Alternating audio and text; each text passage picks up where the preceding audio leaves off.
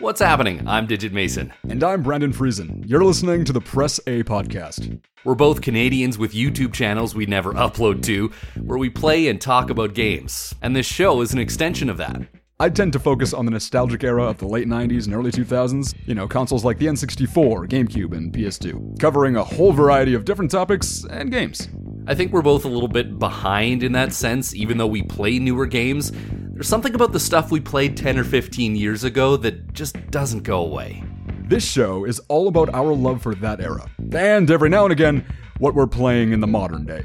We'll have new episodes uploading whenever we feel like it, although that typically means about once every month or so.